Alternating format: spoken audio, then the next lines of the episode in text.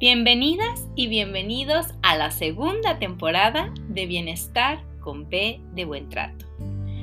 Gracias.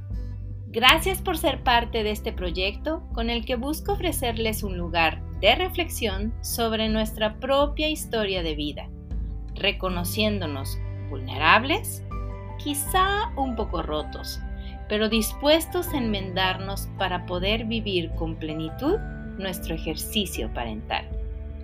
Yo soy Traudy Ávila Schlotfeld, mamá de un pequeño, bióloga de profesión, doctora en ciencias con especialidad en neurobiología celular y molecular, diplomada en parentalidad, apego y desarrollo de la infancia, activista por la infancia y promotora de los buenos tratos en la infancia. Comenzamos.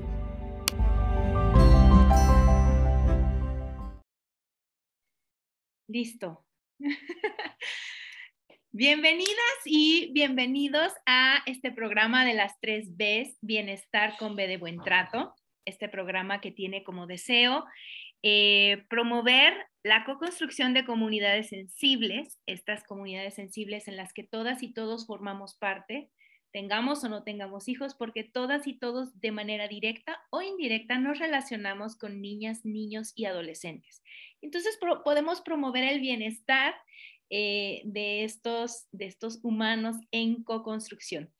Em, el día de hoy también tengo un problema para hacer lo que cotidianamente hago, pero eh, gracias a Marcela por, por su paciencia, gracias por las personas que han esperado cuatro minutos para este día. Eh, sin embargo, les invito por favor a comentar eh, si es que se conectan al chat en vivo. Les invito también a, mm, a, compartir la información de este episodio si es que les ha gustado, si es que les parece importante. En el caso de que los videos de YouTube no sean lo suyo, hay una versión en podcast, está en Spotify, está en Anchor Podcast, está en Google y en Apple Podcast. Ahí pueden encontrarme con mi nombre, Traudy, T-R-A-U-D-Y, Ávila.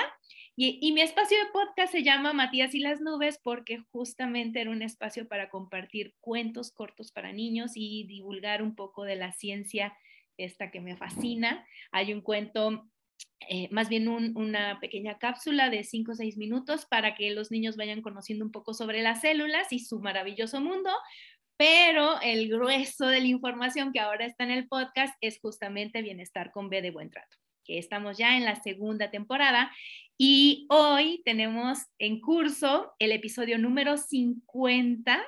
Es, ¿qué será? El episodio de oro. en, en, las bodas de oro creo que sí son 50 años. Así que pues tengo el honor y el placer de celebrar este episodio de oro, el número 50, con mi invitada, eh, Marcela, la maestra Marcela Aguilar, quien desde Guadalajara eh, nos va a ayudar a entretejer este, este, esta conversación y esta reflexión para que ustedes se lleven algo a, sus vidas cotidianas. Eh, el tema de hoy es mentalización y buenos tratos, así que les doy a todas y a todos la, bienvenida y Marcela, muchísimas gracias y bienvenida a este espacio. Muchas gracias por la invitación, Truth.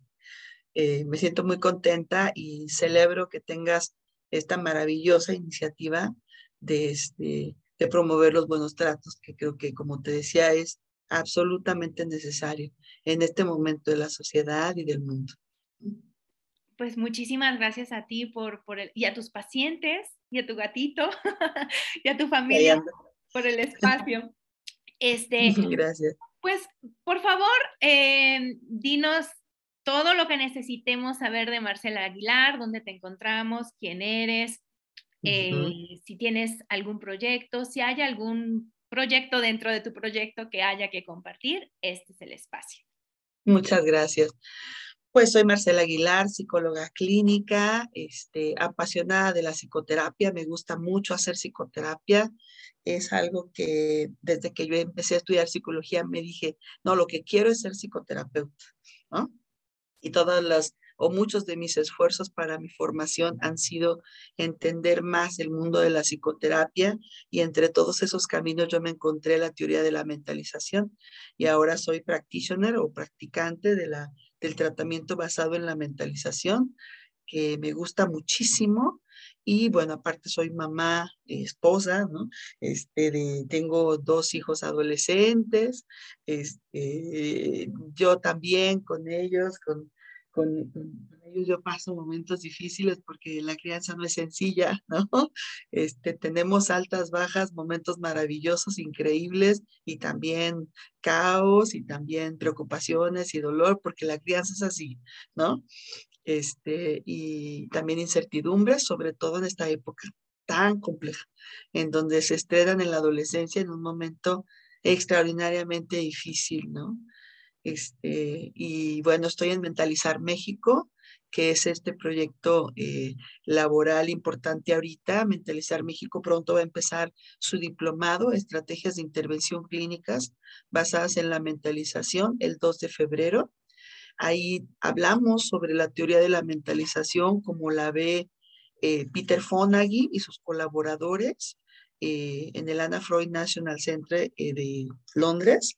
Ahí se formó, este, ahí se forman ¿no? los, los, los practitioners de MBT. Entonces nosotros abordamos ese mismo modelo y queremos que la gente lo conozca para que también piensen en ser practitioners de este tipo de terapia que es muy, muy, muy bonito. Y por otra parte, este, también vamos a tener en marzo un taller de parentalidad reflexiva, que es el modelo de la parentalidad, eh, considerando la teoría de la mentalización. Pero ese falta todavía. Ahorita importante es el diplomado. Uy, yo ya de todas maneras ya, lo, ya noté los dos. y justamente es súper importante eh, este tema de obtener habilidades reflexivas para ir refrescando, haciendo un refresh en, en nuestra en nuestros sistemas estos de, estos de engranajes que nos permiten una parentalidad bien tratante. Así es, así es. Ok, entonces hay unas estrategias, em, hay una terapia basada en mentalización, pero ¿qué es la mentalización? ¿Qué es la mentalización? Es una excelente pregunta, Trudy, me encanta, este, porque a veces cuando oh, escuchas en el público, ¿no? Que mentalizar y que me mentalizo para hacer una carrera y jugar fútbol y, ¿no? Entonces como que mentalizar suena como que te tienes que preparar muy bien para un gran esfuerzo, ¿no? Este, pero bueno, eh, digo, siento desilusionarles, pero la cosa no va por ahí. Aunque mentalizar es un gran esfuerzo, ¿no? En realidad la cosa va por otro lado, pues el tema de la mentalización o de la capacidad para mentalizar es eh, una actividad completamente humana, humana. Es una cosa que hacemos los seres humanos en donde nos conectamos socialmente. Los seres humanos venimos a conectarnos socialmente. Tenemos una serie de cableado, por decirlo así, cerebral, que ya viene listo para que nos conectemos con los demás y que, propicia que tengamos esas conductas de apego para que nos cuiden nuestros cuidadores, ¿no? Y entonces, bueno, nosotros no podríamos realmente sobrevivir solos, necesitamos una sociedad. Y para que esa, para que esa gente, para que esa persona que nos va a cuidar reconozca nuestras necesidades, le mandamos señales, ¿no? Le lloramos, le gritamos, ¡ah! Aquí estoy, soy un bebé, no sé qué hacer. Alguien tendrá que venir para que me regule, me dé de comer, me cambie, me bañe, me vista, pues y eventualmente me vuelva un ser humano.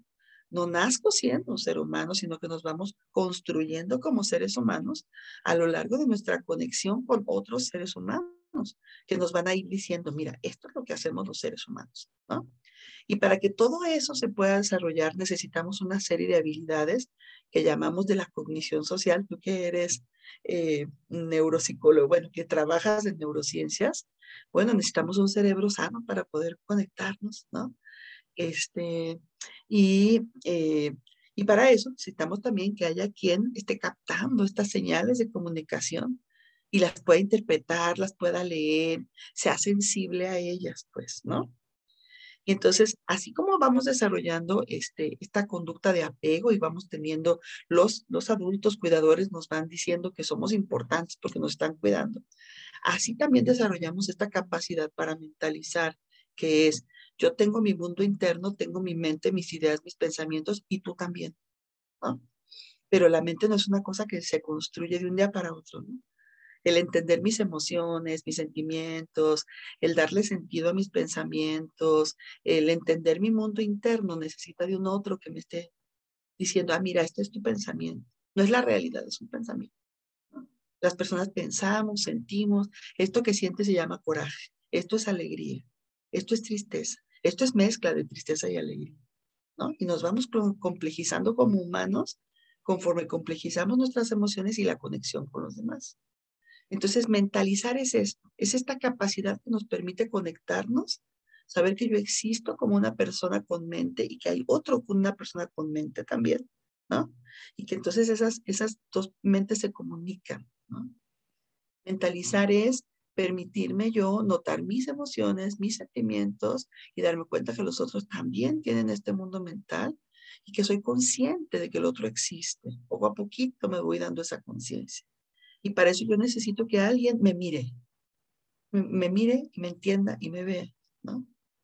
Entonces les digo, a grandes rasgos, es esta capacidad de la imaginación humana que nos permite conectarnos en lo más profundo a los seres humanos y saber, que esto es lo más importante, que detrás de toda conducta, de toda conducta, hay intenciones mentales, ¿no? Hay algo que está pasando detrás de la conducta que nosotros no vemos, ¿no? Si yo levanto mi vaso ahorita, esta es una conducta. Tú podrás pensar, pues quizá quiere tomar agua, quizá tiene sed, ¿no? Este, yo puedo pensar, yo quiero brindar, ¿no? Este, puede, puede haber cualquier intención mental detrás de una conducta. La conducta como tal, no podemos saber exactamente qué es, tenemos que podernos investigar. ¿Por qué habrá hecho lo que hizo? ¿no? Mentalizar también implica curiosidad, es estar atento ahí. ¿Y qué habrá detrás de esa conducta? Podemos investigar qué puede ser, ¿no?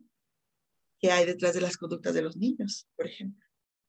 Y, es, y es ahí donde confluye justamente el tema o a donde llega nuestro tema, mentalización y buenos tratos, porque para poder predecir esa, e, e, es inferir lo que el otro está queriendo decirnos con esa conducta, pues necesitamos estar ahí, que eso es buenos tratos, involucrarnos, que eso es buenos tratos, em, interactuar cotidianamente, porque no podemos, pienso yo, con reserva de que digas lo contrario, que no hay forma de predecir al otro o o mm, en qué momento, más bien, voy a hacer una pregunta aquí, ¿en qué momento los niños empiezan a hacer estas teorías acerca de la mente de los otros? también esa es buenísima pregunta. Este, porque bueno, al principio no lo pueden hacer, ¿no? Al principio no lo pueden hacer. Finalmente, las señales que utilizan los niños de bebés son señales físicas, ¿no? Son señales corporales es el llanto, son los brazos, empiezan con la mirada. Primero nos conectamos desde los cinco sentidos, ¿no? Este, esto se va volviendo cada vez más elaborado, se adquiere el lenguaje, ¿no? Se adquiere pues que empecemos a conectar algunos tipos de emociones, ¿no? Tenemos unos, unos como, haz de cuenta como la, cómo empiezan a hacer la empatía, porque un bebé pequeño, un, un, toddler, un niño de dos, tres años, se da cuenta que tú quieres levantar algo y va y te ayuda, ¿no? Porque se da cuenta de esta intención que tienes de levantar algo, ¿no? Pero ciertamente hay una etapa preciosa que es entre los cuatro y cinco años, ¿no? Cuando sucede esto que se llama, este, cuando se desarrolla esta, esta, esta, esta hipótesis de que no siempre tenemos el mismo pensamiento tú y yo. Resulta que tú piensas distinto a mí, ¿no? Y entonces se, se, desarrolla esto que se llama, eh, se ve como muy claramente en el test de las falsas creencias, ¿no? En donde a, un niño le dices, este, fulanita se salió y dejó aquí escondida su pelota, pero yo la cambié de lugar. ¿Tú dónde crees que va a buscar fulanita esa pelota? ¿No? Y entonces un niño muy pequeño te dice, pues en donde, en, en, en, donde, yo la, en, donde yo la escondí, ¿no?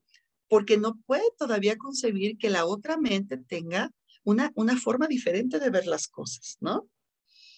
Y luego entonces sucede como esta cosa así como extraordinaria del cerebro, ¿no? De, ¡ah! no, no es cierto, la va a buscar donde se quedó su información, ¿no? Y entonces, efectivamente, este, ahí tú ves el brinco, ¿no? Este salto del entendimiento de que mi mente no necesariamente funciona como la mente de los demás, ¿no? Entonces es padrísimo porque, porque entonces ahí sí puede ser que, que, yo, que yo te oculte algo y te diga, jajaja, ja, ja, esto está guardadito, tú no lo puedes ver porque tú no lo sabes, yo tengo información que tú no sabes, ¿no? Y eso nos habla de una característica preciosa de la mente, que es que la mente es opaca. No la puedes ver con claridad, ¿no? Puedes suponer una serie de cosas acerca de la mente, pero no la puedes ver con claridad. Y me lleva a esto que tú decías, Trudy, de cómo para que nosotros podamos más o menos interpretar la mente de los demás, pues hay que observar, hay que curiosear, hay que investigar, hay que ponernos a huesos. A ver, ¿cómo fue eso? ¿No? ¿Qué pasó aquí? ¿No? Y entonces, claro, eso también tiene que ver con los buenos tratos. ¿Por qué? Porque si yo me pongo a investigar, yo me doy cuenta que la intención, por ejemplo, de pintar la pared, no era para molestarme, era porque hay un artista ahí, ¿no? Era porque un artista quería usar un lienzo, ¿no? Era porque alguien quería expresar un dibujito. Entonces eso también me ayuda a tener esta observación benévola de las conductas de los niños, ¿no? Y eso es fundamental para los buenos tratos, ¿no? Dices benévola, para que a todos nos quede claro en un ejemplo que contraste, un ejemplo de, de antagónicos. Me gusta, fíjate, este, vamos a pensar que son las 7 de la mañana y tú necesitas que tu nene se coma el desayuno porque te lo tienes que llevar a la escuela a las siete y media, ¿no? Y el otro todavía está un poco dormido, ¿no? Agarra el taco y se le tira, ¿no? Este, de, de, puro accidente tiró el chocomil, ¿no? O la quesadilla, se le, le cayó el chocomil encima de la quesadilla, ¿no? Y tú así, No, a ti te pasa algo porque tú tienes que salir y llevar al niño a la escuela y luego irte a trabajar y entras a las ocho, ¿no? Entonces, a ti te están pasando una serie de emociones que son difíciles de sobrellevar, ¿no? A él también le están pasando cosas. Una mirada que no es benevolente puede decir, ya ves, ¿cómo haces cosas para molestarme? Mira, ya tiraste el chocomil ya esto se arruinó, este día ya se arruinó. Y entonces puede decir, tú, tú estás haciendo cosas para arruinarme el día. Ahora voy a llegar tarde al trabajo por tu culpa, ¿no? O bien yo puedo detenerme y decir, yo tengo una emoción gigante. A mí me están pasando cosas muy fuertes. Yo tengo peligro de perder el trabajo si no llego a las 8, ¿no? Y ahorita tenemos una situación que es caótica pero mi niño no lo está haciendo a propósito. Él todavía no despierta del todo. Hay, una, hay algo detrás de esta conducta, pues está la torpeza de la mañana que todavía no despierta, que él no tiene el mismo ritmo que yo, que él se tarda un poco más en agarrar la onda del día, o que yo me levanté a las cinco de la mañana y él a las seis y media. Y yo ya llevo el ritmo desde hace hora y media y él todavía no. O que él tiene cinco años, que no tiene mis destrezas motoras, que su cuerpo todavía no reacciona igual, ¿no? Cuando nosotros tenemos, y, bueno, claro, o sea, si yo, si yo no veo benevolentemente la conducta de mi niño, es más probable que le diga, te voy a regañar, te voy a castigar, o en el peor de los casos, que le lastime, ¿no? Eh, y, bueno, eh, en cambio que si yo tengo una mirada benevolente, digo, caramba, esta es una de esas mañanas, ¿no? Esta es una de esas mañanas, ¿no? Y buscamos otra estrategia para resolver. Pero no se lo cargamos al niño, ¿sí me explico? Sí. ¿Cómo, cómo te suena, digo? ¿Cómo, lo escuchas?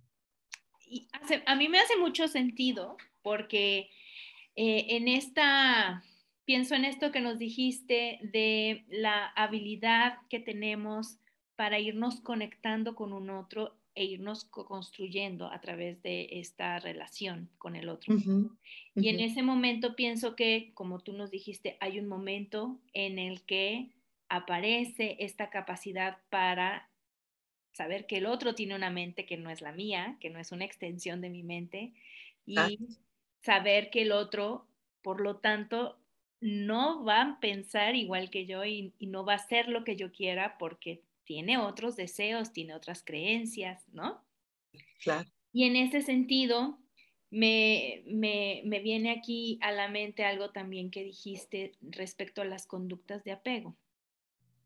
Y en estas, es súper importante recordar que los buenos tratos no es perfección, siempre lo digo, porque si tratamos de seguir unas reglas o una receta y, usamos literal las palabras de quienes reflexionan aquí, diríamos, eh, pues sí, hay que ser perfectos, pero cuando somos perfectos, ahí entra el estrés, porque no somos perfectos, la biología es perfecta dentro de su caos y su imperfección justamente.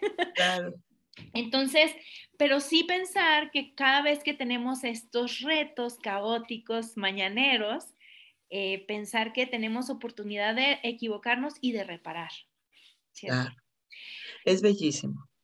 Exacto, entonces siempre hay formas de eh, resarcir el daño, pero lo importante es ir aprendiendo a mentalizar o a hipotetizar benévolamente las conductas de nuestros hijos porque así se genera una, eh, un, no, un, Dios, se me acaba de ir, un apego seguro en el niño.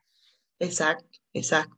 Sí, el apego seguro está conectado con la buena mentalización, ¿no? Ese es, ese es como lo que descubrió Peter Fonagy, ¿no? Empezó a trabajar con el apego y luego entonces empezó a formular esta teoría de la mentalización en función a una como una como psicología del desarrollo, ¿no? Pues crecemos, el cerebro va evolucionando, se va conectando con otros. Ah, claro, vamos regulando las emociones conforme aprendemos.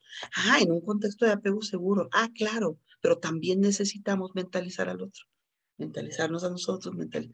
Ah, por supuesto, ¿no? O sea, fue conectando como todas estas cosas, ¿no?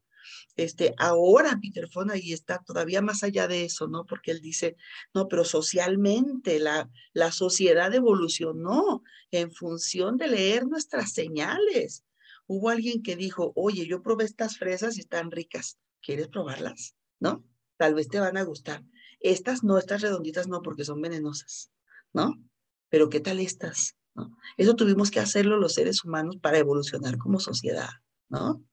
Por eso esta capacidad de mentalización está en la esencia del ser humano. ¿no? Esencialmente, los seres humanos nos comunicamos socialmente y eso puede traer beneficios sociales extraordinarios. ¿no? Más allá de los solo los vínculos. Pero bueno, volviendo a esto que tú comentas, es como sumamente importante, pues, porque si nosotros consideramos este, que la constante, que la constante de nuestra relación con nuestros hijos es mayormente en función de ser benevolentes, de tratar de entender su conducta, de tratar de explicarnos sus emociones, cómo sus emociones impactan en la conducta, ¿no? Esa constante es más probable que promueva, como dices tú, un apego seguro, ¿no? Y bueno, mm, el error es una gran oportunidad el cometer errores es una gran oportunidad porque de, ahí podemos nosotros realmente aprender del error, repararlo y volvernos a comunicar y avanzar un, un, peldañito más. Decir, mira, yo me, me enojé, me molesté, te dije algo terrible, te dije que tú habías arruinado el día, eso es terrible. La verdad, yo no pienso eso de verdad, me equivoqué. Y creo que es porque yo también estaba muy preocupada por mi trabajo. Entonces yo le enseño que también mi conducta tiene un fundamento, que también a mí me estaba pasando algo y que no es su responsabilidad. Mi regulación emocional es mi responsabilidad como adulto, ¿no? Entonces yo le estoy modelando que yo me puedo regular y que me equivoqué. sí es cierto. Oye, nos equivocamos tantas veces. Efraín Bleiber, que es nuestro maestro en mentalización, dice, ¿sabes cuántas veces una madre suficientemente buena le atina? Le atina tres de cada diez. y con eso tenemos. Oye, los terapeutas también, la regamos. Y podemos revisar el error y podemos decir, me equivoqué contigo, disculpa, te leí mal. Imagínate que tu terapeuta te lea mal. Pues lo menos que puede hacer es decirte, sorry, entendí mal lo que me estabas diciendo. ¿Me puedes explicar de nuevo tu perspectiva? Ayúdame a entender cómo lo ves tú. Es la esencia del tratamiento basado en la mentalización. El decir yo, con mi paciente, yo también me equivoco, ¿no? Y el error nos hace crecer. No hay que tenerle miedo al error, ¿no? Y en la crianza, la vamos a regar infinitamente. También los terapeutas, también las mamás que somos psicólogas. Todo el mundo la rega porque somos humanos, ¿no? Sí. Eh, ¿Querías comentar algo? Cierto, y, me gusta que, que recalques esto porque de verdad una mamá o un papá, porque por suerte cada vez hay más movimientos de hombres que quieren modificar el paradigma de la, de, la paternidad. Eh, cuando un cuidador, dejémoslo así, cuando un cuidador quiere eh, todos queremos que nuestros, nuestros hijos e hijas tengan lo mejor, ¿no? Y casi nunca pensamos en términos de herramientas emocionales, en herramientas de regulación. Siempre pensamos en este gran paquete de que sea este, mm, universitario graduado, mm. ahora que haga el doctorado, este, que consiga un buen trabajo, que tenga una buena casa, que tenga una buena familia. Y ahí ya se quedó, pero nunca pensamos en esta otra parte de la regulación emocional. Y resulta ser que esto que tú nos dices, a mí me gustó muchísimo esto que dijiste de la regulación emocional es, eh, es, mi responsabilidad como adulto. Entonces el mensaje que quisiera que se quedaran aquí eh, las personas que escuchen o vean o que escuchen y vean este, este episodio es que como bien dijiste tú, el tema es no, eh, o sea, no la perfección. Tres de cada diez y aún así tienes un apego seguro, me parece maravilloso. Entonces, eso nos da una enorme franja para ir trabajando la resiliencia en nuestros hijos. Totalmente. Es esa oportunidad de ir modificando esos genes que hay que modificar eh, digamos, de, manera epigenética para mm. que la resiliencia vaya forjándose a lo largo de la vida. Exacto, exacto. Y que puedan recurrir efectivamente, por ejemplo, a, este, por ejemplo, yo como mamá eh, aprendí a regularme y luego entonces yo te puedo corregular, yo puedo ayudarte a sentarme contigo ante una emoción grande, ¿no? Dice, mucha parte de la crianza es sentarte con los sentimientos grandes, ¿no? Y estar ahí cuando viene el gran enojo, la gran tristeza, ¿no? La gran decepción, este, sentarte ahí y estar, entiendo, esto es difícil, entiendo, es, es difícil. Y una vez que se calma esa emoción, hablar de lo que pasó, ¿no? Y fíjate que también estuve pensando, Trudy, en cómo de pronto el maltrato es un poco en comparación con la comida chatarra. Me explico. No es difícil prepararla. Es muy fácil recurrir a ella, ¿no? Andas de carrera y dices, pues esto es lo que ahorita tengo a la mano, ¿no? El maltrato no requiere que tú te regules, no requiere que corregules, no toma tanto tiempo, ¿no? es lo que aprendiste, a veces es lo que sabes y recurres rápido a eso porque dices, ya ahorita, que se tranquilice la cosa, que se calle, que deje de hacer, ¿no? Entonces, claro, es como la comida chatarra y tiene el mismo efecto, ¿no? Cuesta, cuesta muchísimo, va a tener un impacto en la vida de tu hijo, en la, salud, va a tener un impacto emocional, va a ser más caro para ti a la larga, mucho más caro, porque finalmente lo que va a pasar es que van a ser sentimientos que como la comida chatarra no se van a procesar, ¿no? Ahí van a quedar, ¿no? Como una sopa marucha que se queda ahí para siempre. Así, así va a quedar, ¿no? Entonces, algo que parece como una especie de atajo, que me haga caso, que me obedezca, o que ya no esté haciendo esas cosas que yo no puedo tolerar, tal vez por mi historia personal, este, o por mis propios sistemas de apego desorganizado, ansioso, evitativo con, el, con los que yo crecí, no lo puedo tolerar. Y entonces tomo esta vía rápida y me encuentro con el lobo. Si yo tomo esta vía rápida, me voy a encontrar con el lobo. Pero en un corto plazo parece que me ayudó un montón, porque ya se cayó, porque ya dejó de hacer eso, porque ya no estoy en esa misma situación o porque llegué temprano al trabajo, ¿no? Entonces parece más fácil, ¿no? Y te escucho y pienso, aquí anoté en, en esta en este cuento, fábula de la liebre y la tortuga. La tortuga disfrutando el proceso se fue por la vía más rápida, este, disfrutando cada, cada paisaje, cada, cada cosa llegó y al final le ganó a la, a, la liebre, porque la liebre dijo, ah, ya, o sea, la tortuga nunca va a llegar, es obvio que yo voy a ganar. Y entonces se echaba sus siestecitas, ni se, ni se enteraba del entorno y cuando se dio cuenta, la tortuga había ganado.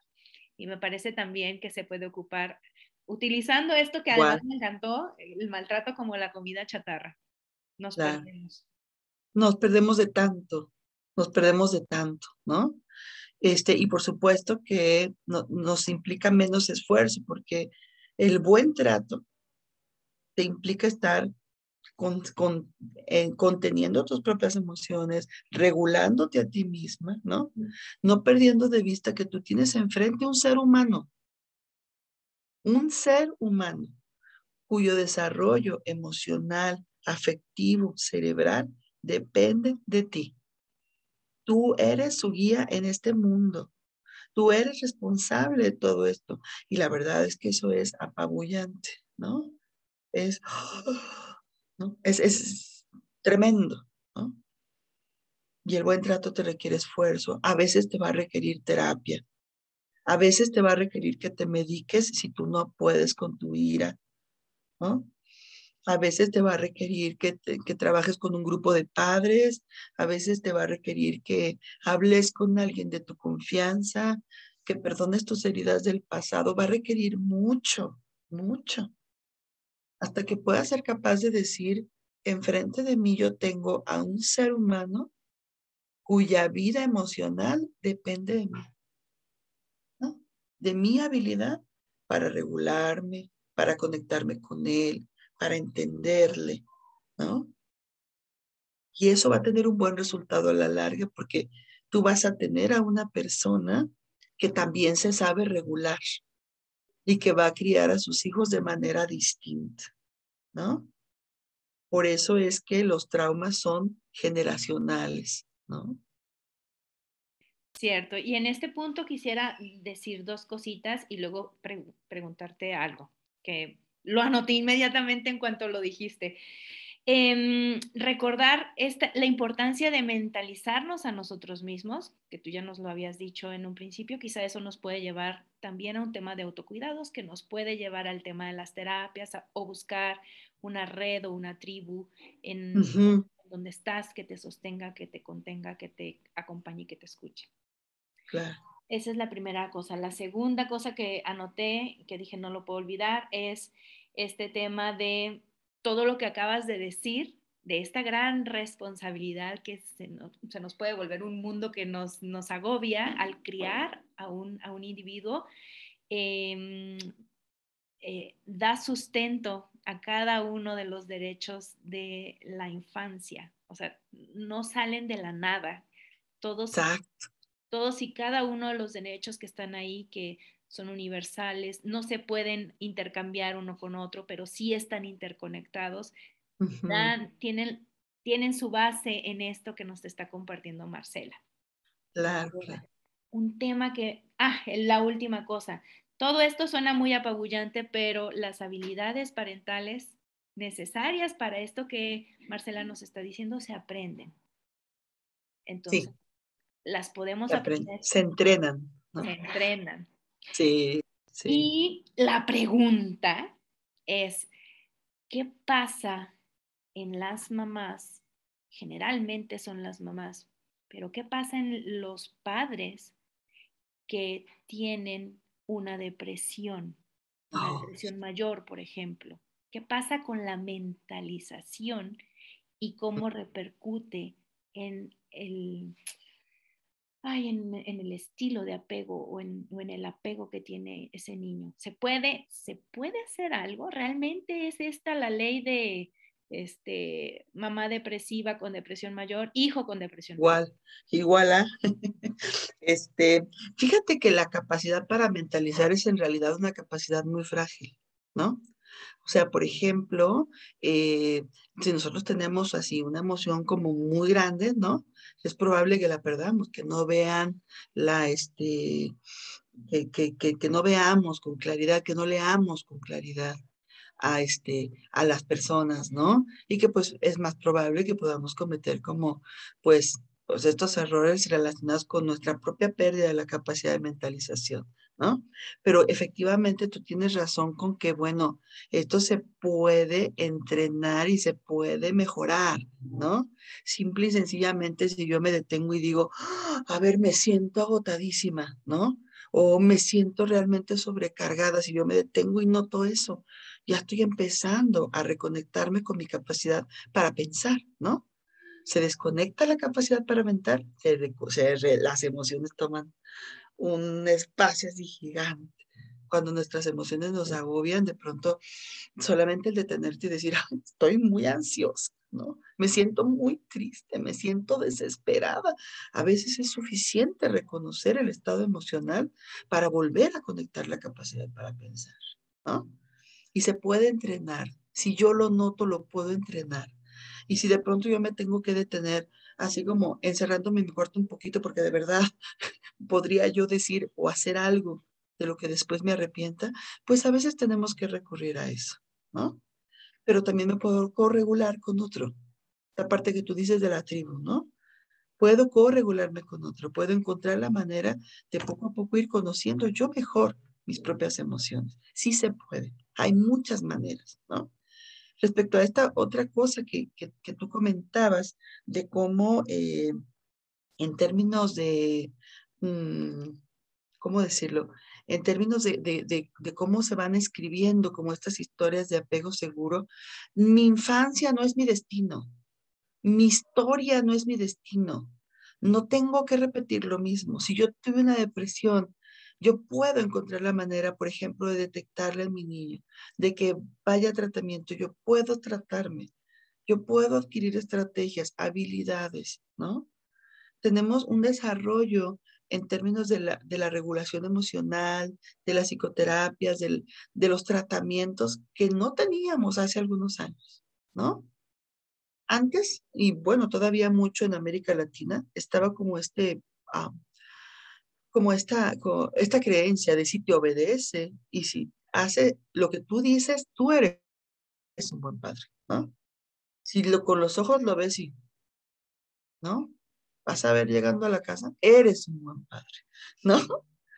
Este, la buena crianza es más que la obediencia, ¿no? Nosotros no somos militares que requerimos que nuestros hijos hagan o marchen como nosotros les indicamos, ¿no? La buena crianza es la conexión emocional, es el entendimiento de mis emociones, de las del otro, es entender que las emociones son, son impermanentes, duran un ratito, ¿no? Este, pero que las conductas se impactan, ¿no? O sea, lo que yo hago sí impacta, sí deja huella. Lo que yo le digo, lo que yo mm, le, desafortunadamente si yo le agredo, pues, ¿no? Entonces, eh, no, sé, ¿cómo escuchas esto? Ok, entonces me parece que esto de que si soy un cuidador con depresión mayor, eh, no voy a tener un hijo, voy a, voy a gestar un hijo con depresión mayor, pues no, no aplica. Si tienes una red, si reconoces que tu mente tiene que hacer alguna serie de transformaciones y si acudes con el especialista que te ayude a entrenar esta, esta forma de eh, mentalizar al otro y, a ti. Claro, claro. Y, y, por supuesto que, por supuesto que esta es una situación social compleja, pues no siempre se tiene acceso a servicios de salud mental de calidad. Eso es real también, ¿no?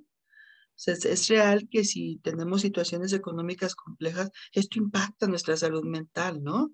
Por supuesto, ¿no? O sea, desafortunadamente nosotros no podemos transformar situaciones sociales, pero podemos pensar como en pequeño, como en la parte que sí podemos, ¿no?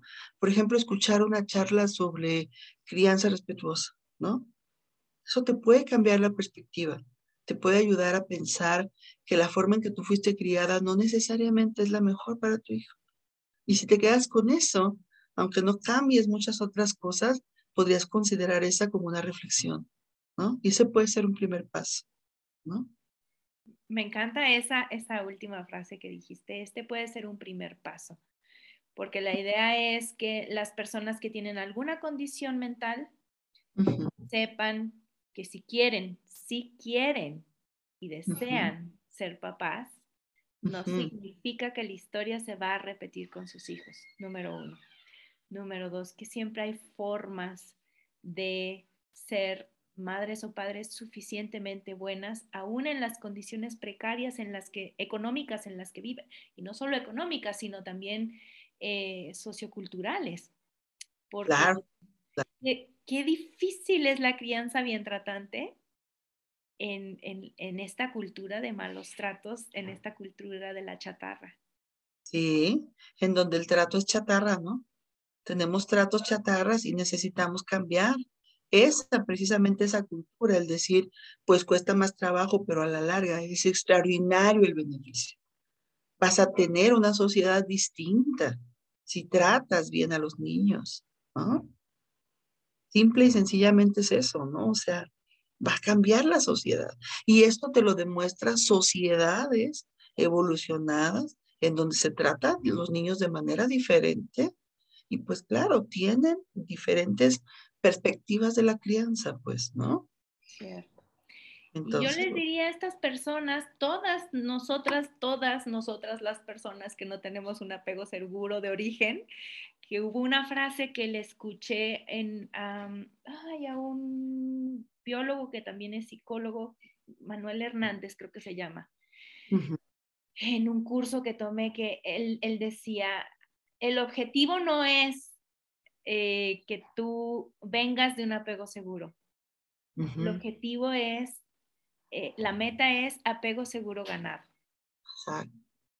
Y tengas el apego que tengas, em, como decías muy bien, infancia no es destino.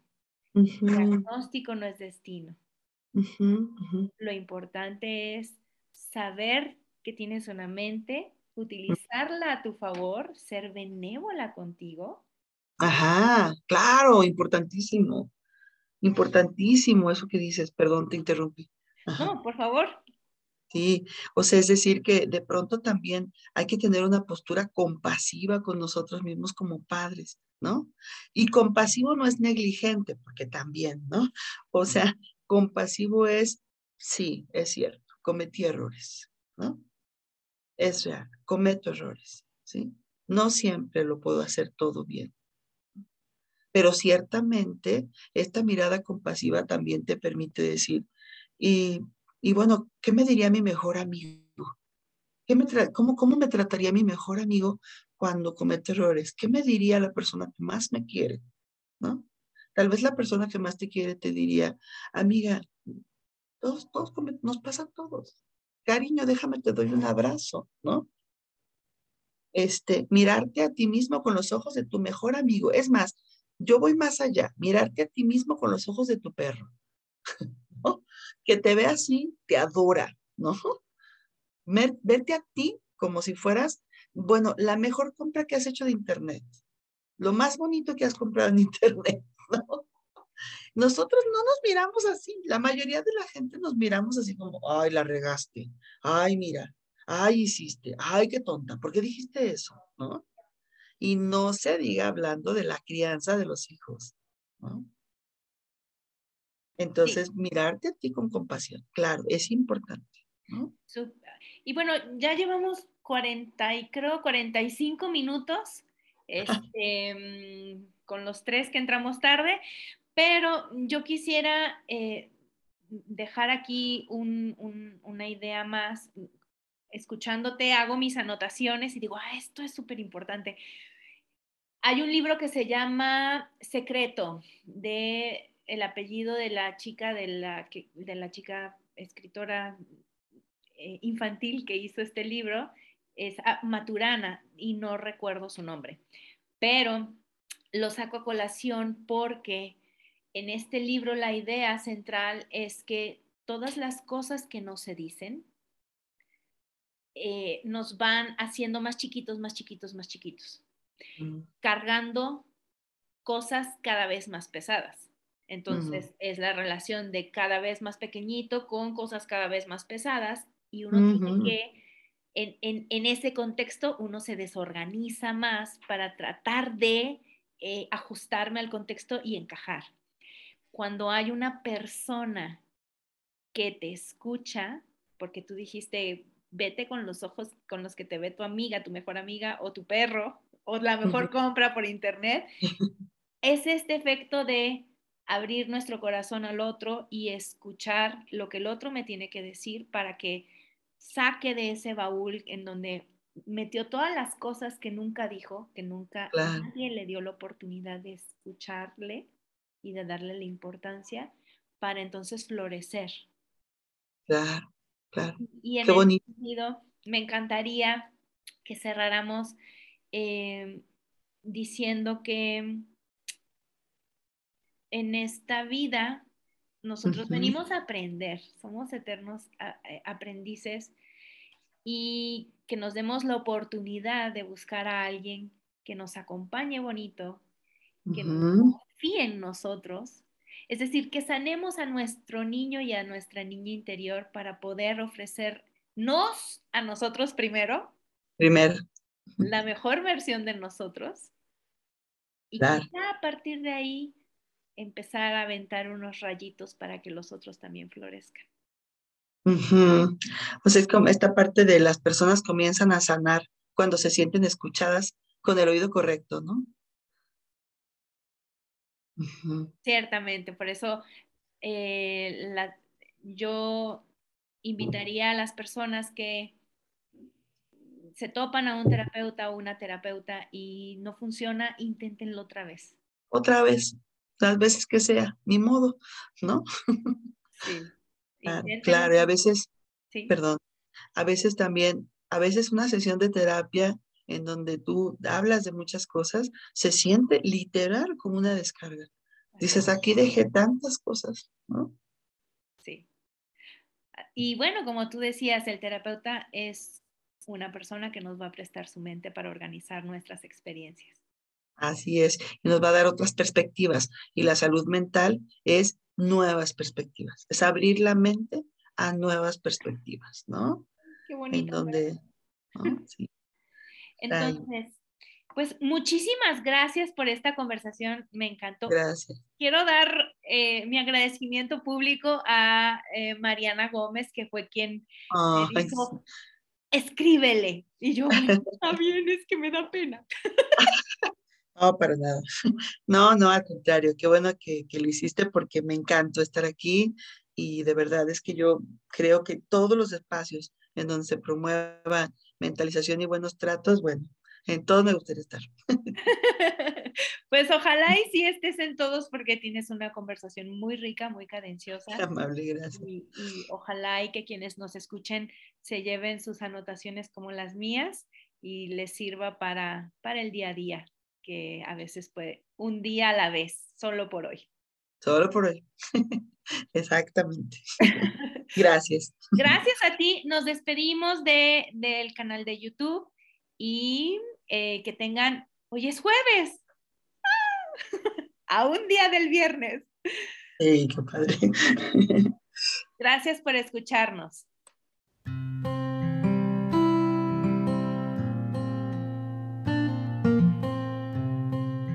Gracias por acompañarme en esta nueva emisión de Bienestar con B de Buen Trato. Les espero en el próximo episodio.